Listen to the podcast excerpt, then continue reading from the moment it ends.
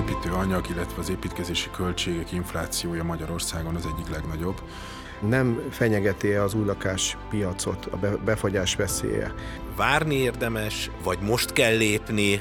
Szinte lenullázódott a hitelezés, nekem úgy tűnik az új lakásokkal kapcsolatban. Hogy ez túlzás?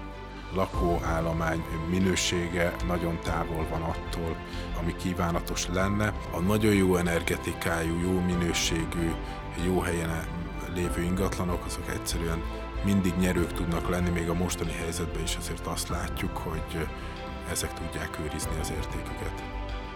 MNB Podcast Üdvözlök minden kedves hallgatót az MNB Podcast legújabb adásában. Én Bodnár előtt vagyok, és természetesen most is itt van mellettem állandó kérdező partnerem és kollégám Nánási Kézdi Tamás. Szervusztok, üdvözlöm a hallgatókat! Ma pedig az MNB lakáspiaci jelentése kapcsán az aktuális ingatlan piaci helyzetről fogunk beszélgetni. Mai vendégünk pedig, akit a jelentés fontosabb megállapításairól fogunk kérdezni, Banai Ádám, az MNB ügyvezető igazgatója, akit nagy szeretettel köszöntök újra itt a stúdióban. Én is köszöntöm a hallgatókat. Az aktuális jelentésből az rajzolódik ki, hogy jelentősen csökkent az adásvételek száma, ami a lakásokat érinti. Valamivel csökkentek a lakásárak is, nyilván kisebb mértékben, és hát a sajtótájékoztató után a, a gazdasági sajtó jelentős része a jegybanki számokat úgy értékelt, hogy megtörtént a lakáspiaci trendforduló, amit már sokan prognosztizáltak tényleg így van ez? Beszélhetünk itt most egy egyértelmű trendfordulóról e, a számok alapján. Bizonyos értelemben biztos, hogy beszélhetünk egy fordulóról, ugyan amit mondtál, a tranzakció számba már látunk jó néhány hónapja egy nagy mértékű csökkenést, és azért alapvetően az a tapasztalatunk, hogy nagy változások időszak a lakáspiacon itthon elsősorban a tranzakció számba tükröződnek, legalábbis ott sokkal gyorsabban tükröződnek, és eltűnik a kereslet a lakáspiacról minden bizonytalan gazdasági környezetben, helyzetbe, és ez sokkal gyorsabban tud reagálni, mint az árak. És azért hangsúlyozom ezt a tranzakciós adatot, mert a tranzakciós adatban a csökkenés, amit látunk, az egy elég markáns határozott csökkenés, 30-40 százalékos, míg a a lakásárakban azért még nagyon-nagyon nehéz kijelenteni, hogy akkor innentől egy teljesen új trekre kerülünk, és, és más irányba fognak menni tartósan a lakásárak. Valóban a nominális árakban is látunk most egy törést a Q4-es adatok alapján, ugye a lakáspiaci jelentésünk az erről szól, de azért, hogyha a rövid távú, újabb idei adatokat nézzük, az, hogy ez mennyire fog folytatódni tovább, ez azért még egy, még egy kérdés. Úgyhogy ilyen értelemben szerintem a trendfordulót leginkább a tranzakció számba tudjuk tetten érni egyrésztről. Másrésztről, ami megint csak egyértelműen változott, ugye nagyon hosszú ideig volt az, hogy nagyon szűk volt az alkuképesség a kínálati árakhoz képest, vagyis amit kitett valaki, hogy ő ennyiért akarja eladni a lakást, ahhoz képest azért nem sokkal ment lejjebb a tényleges tranzakciós ár. Most ez az alkóképesség a, a korábbiaknál nagyobb, ez is azt jelzi, hogy ahol tranzakció történik, vagy ahol megállapodás születik, ott azért a, a vevőnek nagyobb mozgástere van, mint korábban, és ez is azért jelzi azt, hogy, hogy változás van a lakáspiacon. És ez vajon mit jelenthet már, ha a számokat nézzük itt az alkuképesség? Nekem ugye ingatlan piacon mozgó ismerőseim mindig azt mondták, hogy ha egy lakásárat megnézzük, annak az alkupozíció az 10%, annyi benne van, tehát minimum 10%-kal le lehet alkudni a meghirdetett árat.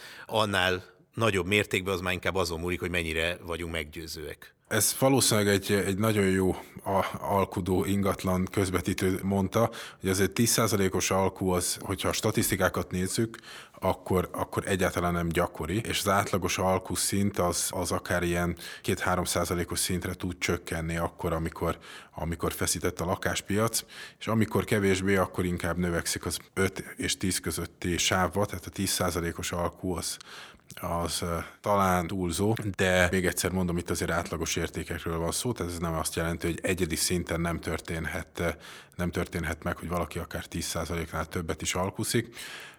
Összességében szerintem nem is maga a szám, a, a, az abszolút szám az érdekes ebben, hanem ennek a trendje, hogy ebben is van egy növekedés, ez nyilván mindig azt mutatja, hogy, hogy a keresleti kínálati egyensúly egy kicsit a másik irányba tolódik el. De mondjuk az sem mindegy talán, hogy hol alkuszunk.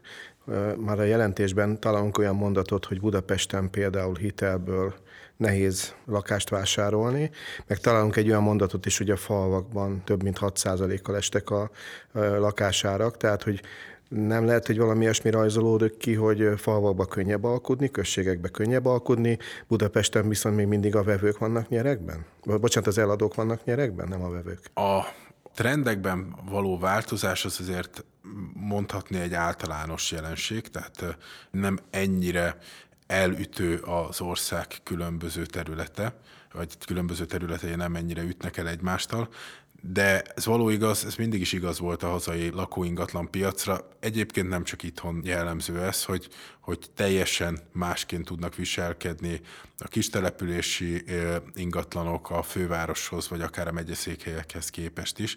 Úgyhogy valóban a budapesti piacnál az ilyen típusú fordulatok is általában lassabban mennek végbe, sokkal gyorsabban tűnnek el a, a, a vevők a, a kisebb településekről. Nyilván itt is azért azt kell mondani, hogy vannak persze speciális helyzetek, azért a nyaralóövezetek azok, azok szintén jobban tartják általában az értéküket, és kevésbé megy rajtuk végbe valamiféle gyors változás.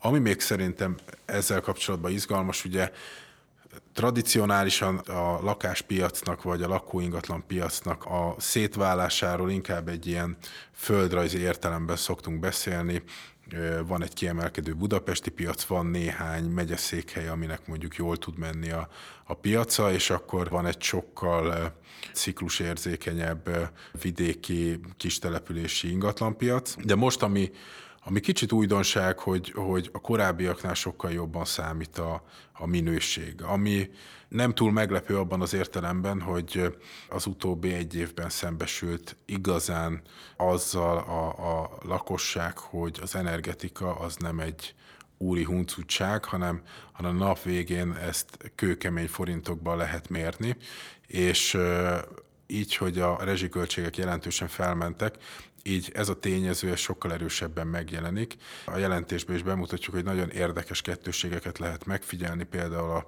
táv, távfűtéses lakások felértékelődnek, hiszen a távfűtés ára nem változott meg, míg a korábban egyébként jellemzően népszerű gázfűtéses ingatlanok most kevésbé mennek, és jobban érezhető a, az árukon is az, hogy a fenntartási költségük relatíve is megnövekedett.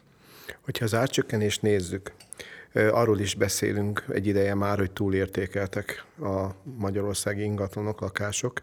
Ez az árcsökkenés, ez azt jelenti még, Budapesten. hogy ez a Budapesten hogy ez a buborék elszállt, vagy, vagy az átcsökkenés ez ennél nagyobb, nagyobb trendet vetít előre? Igen, elsősorban Budapestről szoktunk beszélni, de azért összességében láttunk egyfajta túlértékeltséget, és nyilván a, a, ugye fordulópontról beszélünk, és általában az ilyen, ilyen túlértékeltségek, ugye becslések ingadoznak, mi is sokféle modellel becsülünk, de ilyen 20% körüli túlértékeltségről beszéltünk, ezek azért nem tűnnek el egyik pillanatról a másikra. Nyilván azzal, hogy a nominális árakba inkább most a, mondjuk úgy, hogy ha, ha óvatosan akarunk fogalmazni, akkor inkább egy nulla negatív irány volt a lakásoknál. Közben viszont folytatódott az erős bérdinamika, így valóban ez a túlértékeltség csökkent, hiszen új bérszintekhez képest a, úgy általában a reálgazdasági fundamentumokhoz képest az, hogy már nem nőnek tovább a lakásárak, ez már egyfajta kiigazodást jelent a, még a visszatérve egy kicsit ugye a trendekre, hogy a kereslet visszaesésének mik az okai. Nyilván nagyjából mindenki ki tudja logikázni, hogy mik vezettek ide, de ugye a, a, jól láttam a jelentés az elég részletesen kitér arra, hogy milyen tényezők játszanak itt szerepet. Nyilvánvalóan sok tényezős az, hogy, hogy a keresletet eh, mi befolyásolja. Én azt hiszem, hogy az egyik legalapvetőbb tényező az a gazdasági bizonytalanság. Változik a, gazdasági környezet, rosszabbak a növekedési kilátásaink, de úgy általában is, hogyha hogyha nem is arról beszélünk, hogy, hogy a várt növekedés mondjuk idénre alacsonyabb, hanem csak arról, hogy, hogy bizonytalanabb, hogy mi lesz a végén, ez önmagában elég arra, hogy, hogy valakik nem akarják, vagy sokkal nagyobb réteg nem akar egyszerűen egy ingatlan tranzakcióba belemenni. Ugye mindannyian tudjuk, hogy ingatlant vásárolni, különösen egy olyan szerkezetű országban, mint Magyarország, ahol azért a lakóingatlanok döntően tényleg lakhatási céllal kerülnek a piacra.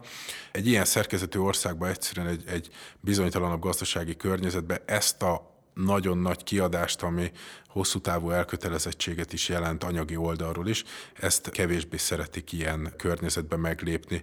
Ugyancsak a gazdasági környezethez tartozik a magasabb infláció, ami, ami nyilván szintén a jövőbeli kilátásokkal kapcsolatban hoz, hoz egy bizonytalanságot, és természetesen a szigorú monetáris kondíciók, a, a magasabb, hosszú hitelkamatok is kevésbé teszik vonzóvá a lakásvásárlást a lakosság számára, és a másik oldalon pedig egyébként látjuk, hogy hogy megtakarítási oldalról is vannak olyan vonzó termékek, például a lakossági állampapír, ami tud komoly hozamot ígérni, és biztosabbnak tűnhet, mint mondjuk egy lakásvásárlás, úgyhogy, úgyhogy ez a fajta nyilván nem nevezhetjük klasszikusan helyettesítő terméknek, de mégis valamennyire egy versengő termék, ami csábító lehet akár olyan ügyfelek számára, akiknek egyébként lenne befektetendő pénze, amit akár a lakáspiacon is tudnának hasznosítani. Vannak olyan klasszikus mondások, amik kifejezetten ugye arra utalnak, hogy ilyen bizonytalan időkben ugye az ingatlan a legstabilabb befektetés, de akkor ez nem minden esetben van, így úgy tűnik. Én azt gondolom, hogy, hogy ez megítélés kérdése. Tehát az ingatlan egyfelől egy tényleg stabil befektetési forma, amit, amit valóban szoktak ilyen bizonytalan környezetben is ajánlani. Tud egy stabil cashflow-t, például kiadásra, a bérleti piacon úgyis azért továbbra is azt látjuk, hogy, hogy van bérletre igény, de másik oldalról pedig rövid távon azért a versengő termékek akár nagyobb hozamot is tudnak, mint az ingatlan, és ezért csábító lehet. Nyilván az ingatlan általánosságban egy nagyon hosszú távú befektetési forma, nagyon hosszú elköteleződést igényel, minden szempontból célszerű is hosszú távon gondolkodni ingatlanba befektetőként, úgyhogy azt gondolom, hogy vannak pro és kontra érvek is az ingatlan mellett, de azért a bizonytalan gazdasági környezetben figyelembe véve, hogy ezek a befektetési motivációk azért a tranzakcióknak inkább a kisebb szeletét határozzák meg, ilyen bizonytalan gazdasági környezetben általában inkább az érvényesül, hogy, hogy mindenki kivár. Lenne egy kérdésem a lakáshitelekkel kapcsolatban. Márciusi adat azt mutatja, mintha rövid időn belül elég nagy negatív változás lenne a lakáshitelek piacán. Különösen azt nézzük meg, hogy az új lakások vásárlására és építésére több mint 80%-kal kevesebb lakás és hitelt vettek föl. Szinte lenullázódott a hitelezés, nekem úgy tűnik az új lakásokkal kapcsolatban. Hogy ez túlzás?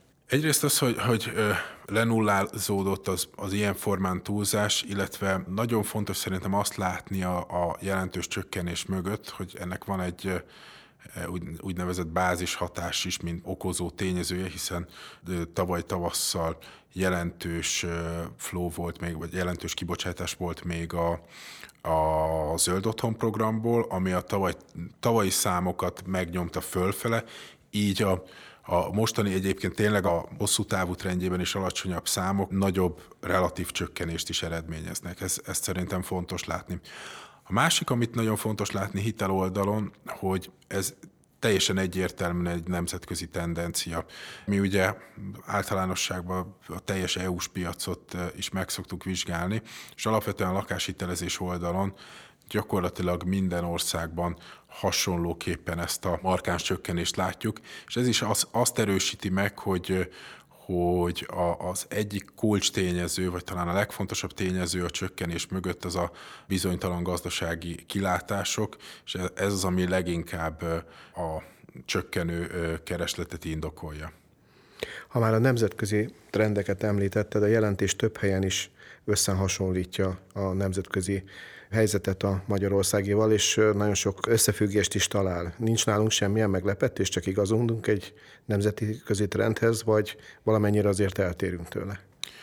Én azt gondolom, hogy nagy meglepetés nincsen a nemzetközi trendhez képest se, hiszen általánosságban az elmúlt években azt láttuk szinte mindenhol, hogy van egy jelentős túlértékeltség, Gyakorlatilag, ha megnézzük az elmúlt éveket, szinte az összes európai országban az egyik legfontosabb kérdés a lakáspiacsal kapcsolatban az volt, hogy, hogy mit tudunk kezdeni a növekvő árak miatt kialakuló lakhatási problémákkal. Tehát ez egyáltalán nem egy magyar kérdés volt, ez a túlértékeltség, ez mindenhol kérdés volt.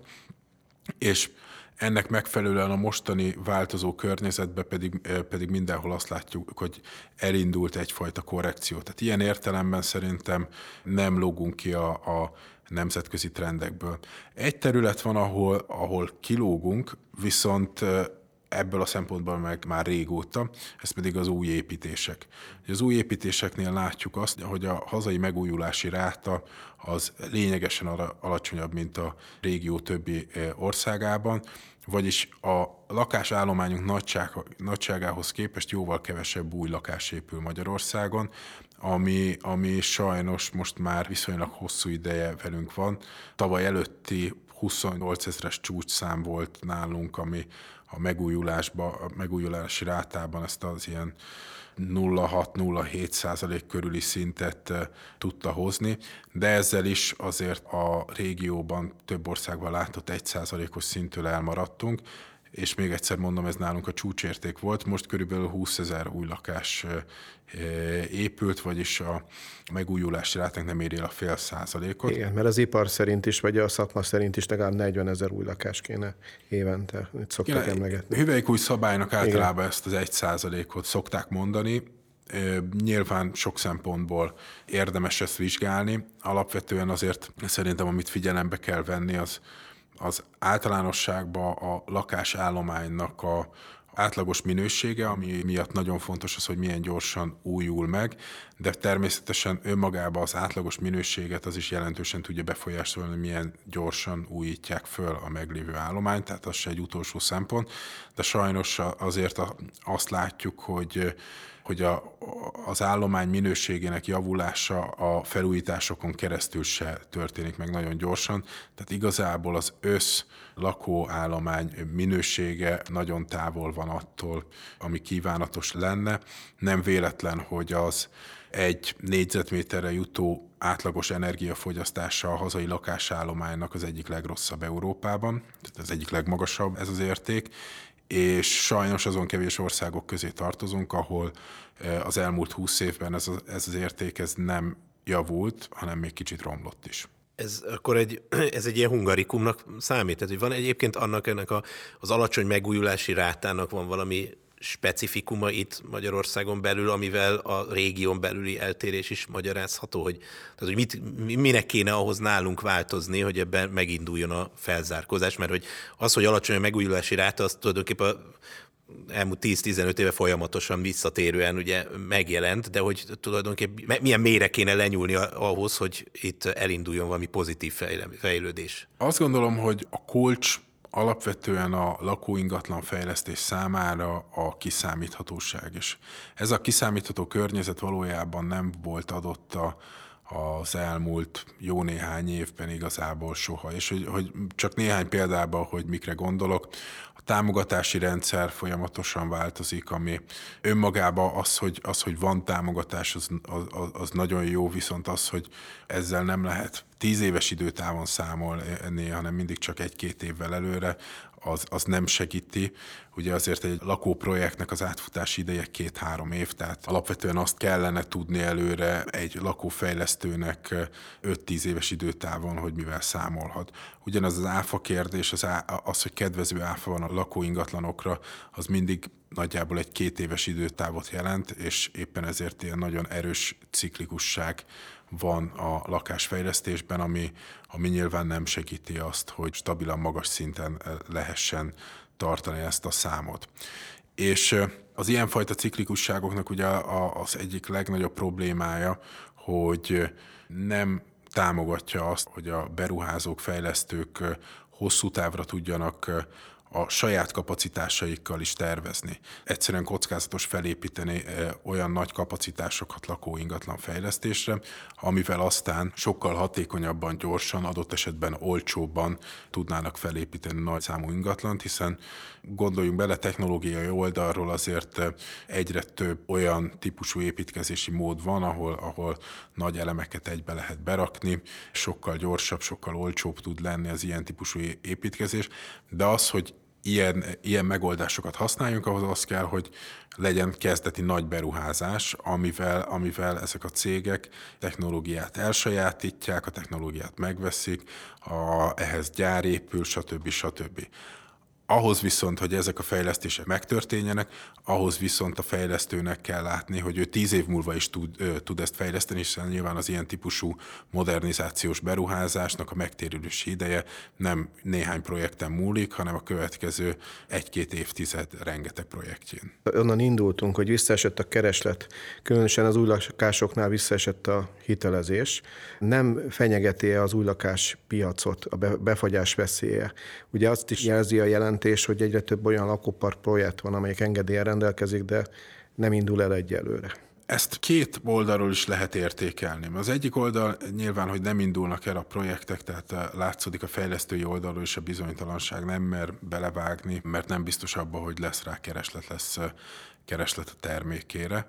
Másik oldalról viszont ez jelent egyfajta tartalékot is, vagyis amikor a kilátások egy picit javulnak, akkor, akkor már megvannak azok a, a papíron legalább kész engedélyezett projektek, amikkel gyorsan el lehet indulni, és ezért a leállás vagy a lassulás az, ez, ezért rövidebb lesz. Fontos másik tényező viszont az építési engedélyek mögött, a, amik nem indulnak el, az megint csak technikai, hiszen a tavalyi év folyamán viszonylag hosszú ideig úgy volt, hogy hogy a kedvező áfa azokra a projektekre vonatkozik, amik megkapják az építési engedélyt még a tavalyi év folyamán, ezért nagyon sokan már csak a szabályozás miatt is bezsákoltak építési engedélyekből, előkészítették a projekteket, és nem is tervezték, hogy, hogy elindítsák.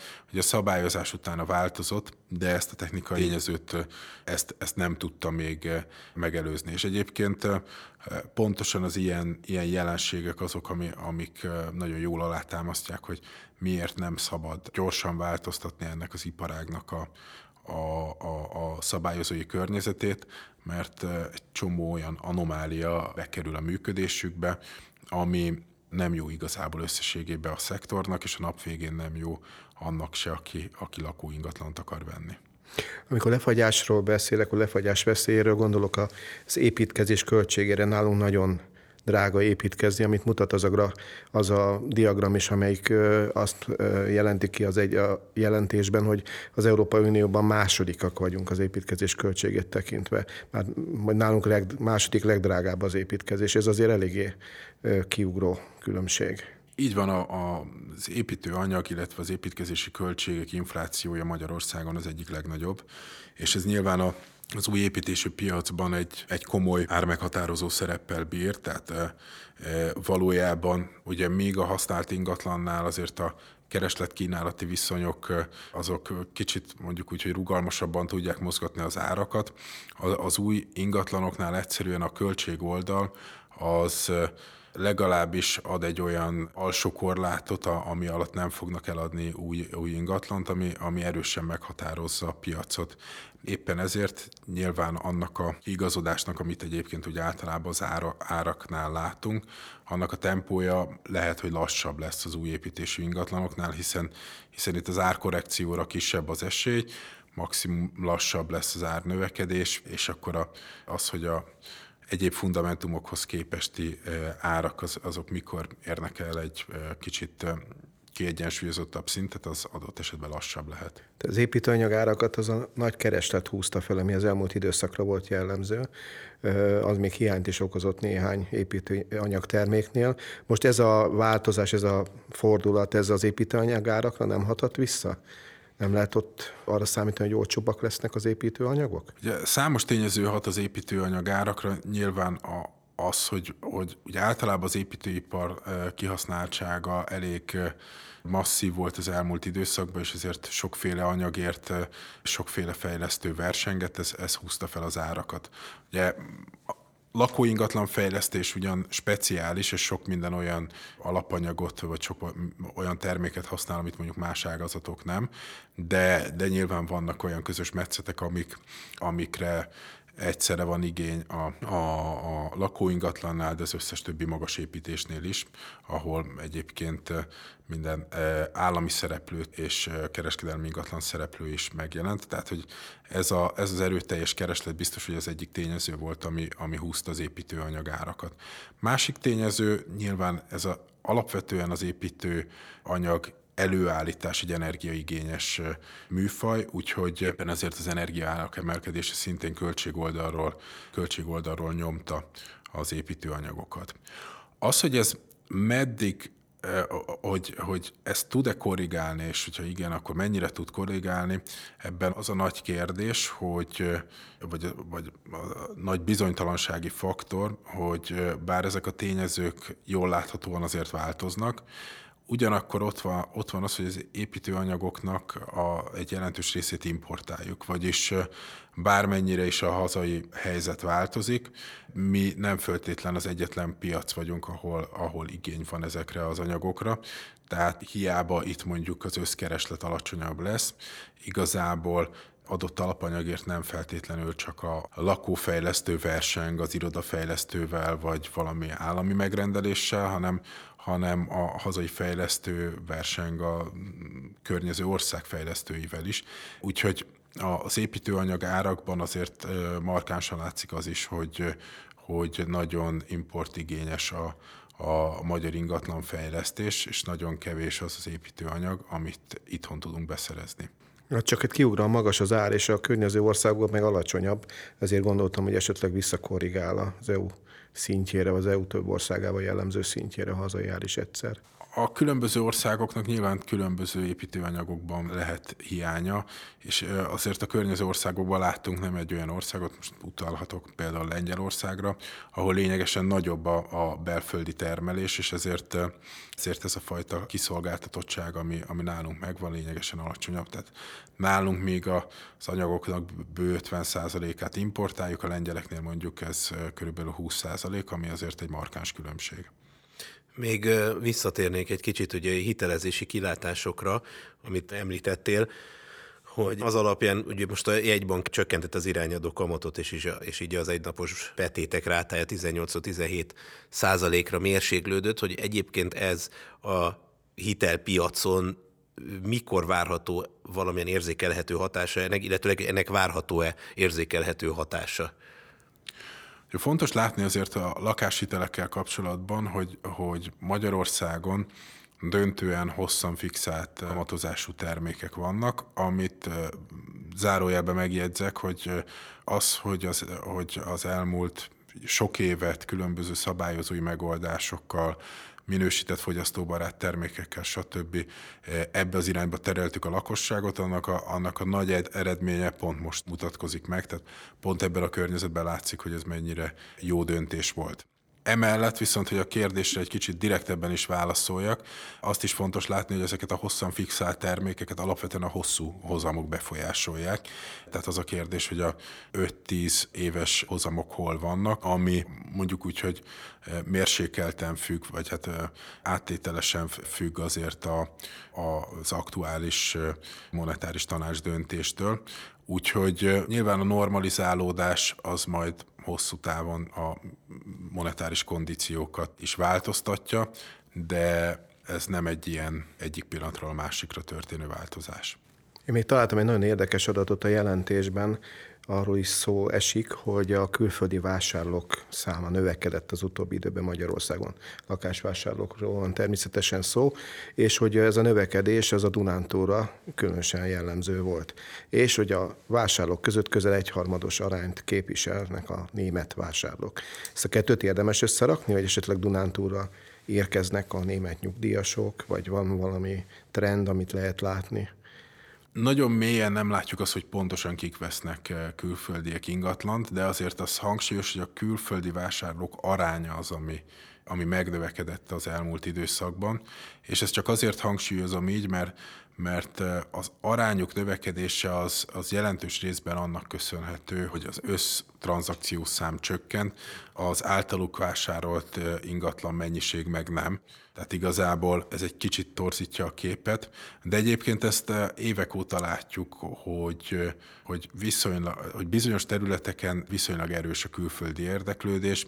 Vannak igen, nyugat-magyarországi települések, ahol erős a külföldi érdeklődés, illetve Budapesten a, elsősorban a belvárosi részen, bár változó, de azért időről időre láttunk már olyat az elmúlt években, hogy, hogy akár 25-30 százalék is volt mondjuk egy adott negyed évben a külföldi tranzakciók aránya. Úgyhogy van olyan terület, igen, ami, a, ami kifejezetten izgalmas a, a külföldi vásárlóknak, és ebben ugye általában a, a nyugat-európaiak, németek előkele helyet foglalnak el.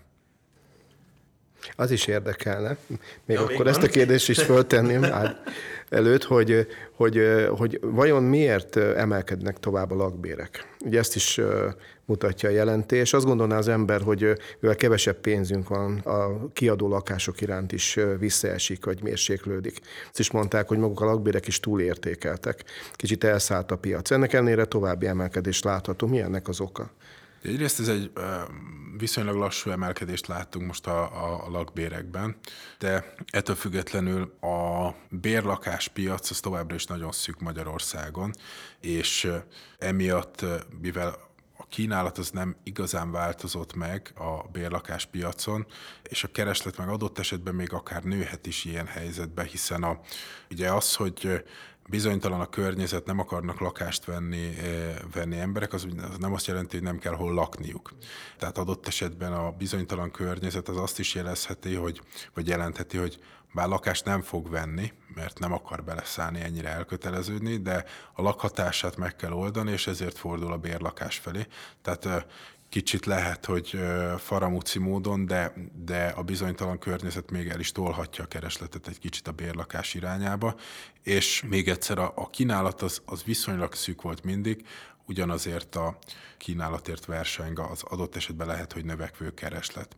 És ez még azt is hoz, érdemes hozzátenni, hogy közben azért összességében a, a bérek még most is viszonylag nagy tempóban nőnek, tehát amíg kétszámjegyű nominális bérnövekedés van, addig adott esetben figyelembe véve a szűk kínálatot lehet érvényesíteni egy növekvő lakbért a, a bérleti piacon. Jó, én még a végére a, annyit vagy annyi, annyi, annyi kérdésem lenne, hogy azt megszoktam, hogy általában a szakemberek nagyon óvatosak, amikor jóslatokba kell bocsátkozni, meg nem is akarom, hogy most ilyen befektetési tanácsadóvá avanzsáj, de hogy egész konkrétan ugye Tamás az agglomerációban lakik, én Budapesten lakom, és mondjuk tegyük fel, hogy mindketten éppen lakást szeretnénk venni, mondjuk használt lakást. Mi lenne neked a tanácsod, hogy most mit lenne érdemes? Most várni érdemes, vagy most kell lépni, vagy van valamilyen versenyhelyzeti előny, amit valami szinten most el tudunk érni, vagy, vagy, vagy egyelőre mindenki a kivárásra játszik, és ebbe a trendbe érdemes így belesimulni. Mások erre jó pénzért válaszolnak, de Igen. Ádám itt van, akkor megkérdezzük. Én erre mindig nagyon nehéz válaszolni, ugye azért is fogalmazunk óvatosan, hiszen amikor egyfajta trendfordulót látunk, azért a, mindig el kell telni egy időnek, hogy kimondhassuk, hogy, hogy tényleg trendforduló volt legjobb, hogyha nagyon sok idő telik el, mert akkor már biztos tudunk erről beszélni. Ezért, ezért biztos, hogy óvatosan fogalmaz az ember. Én általánosságban azért azt mondom, hogy, hogy, hogy ami biztos, hogy hosszú távon a nyerő stratégia, hogy, hogy ha az ember ingatlan befektetés mellett dönt, akkor igazából kulcs tényező lesz mindig Korábban mondtuk, hogy lokáció, lokáció, lokáció, de ami most legalább ennyire kulcs tényező, az a minőség, és, és szerintem ezt, ezt kell nagyon szem előtt tartani. A, a nagyon jó energetikájú, jó minőségű, jó helyen lévő ingatlanok, azok egyszerűen mindig nyerők tudnak lenni, még a mostani helyzetben is azért azt látjuk, hogy ezek tudják őrizni az értéküket. És hát ebben nagyot változott vegyünk, a világ az elmúlt egy Vegyünk zöld otthont, ez a Igen. E, mondhatnám igen azt is, hogy vegyünk zöld otthont. Igazából ugye a, a a nemzeti bankos törekvés is, is az, hogy minden tekintetben minél inkább zöld irányba forduljunk, úgyhogy ez egy, ez egy jó üzenet, és a önmagában is jó üzenet, hiszen, hiszen a hosszú távú társadalmi cél, amit szolgál, az talán a legfontosabb, amit szolgálhatunk. De az elmúlt egy évben kiderült, hogy ez, hogy ez anyagilag is több, mint jó biznisz. Jó, hát Ádám, köszönjük, hogy újra itt voltál velünk. Én is köszönöm. Köszönjük a a beszélgetést, és a hallgatóinkat meg, mint mindig arra tudom most is buzdítani, hogy továbbra is hallgassák az MNB podcastet, a Soundcloudon, a Spotify-on és az Apple podcasten, kövessék a YouTube csatornánkat, kövessék természetesen a közösségi média felületeinket és a www.mmb.hu a központi honlapunkat a viszonthallásra. Az adásban elhangzottak a beszélgetésben résztvevők saját véleményét tükrözik, amely nem feltétlenül egyezik a Magyar Nemzeti Bank véleményével, így azok nem tekinthetőek egy banki álláspontnak.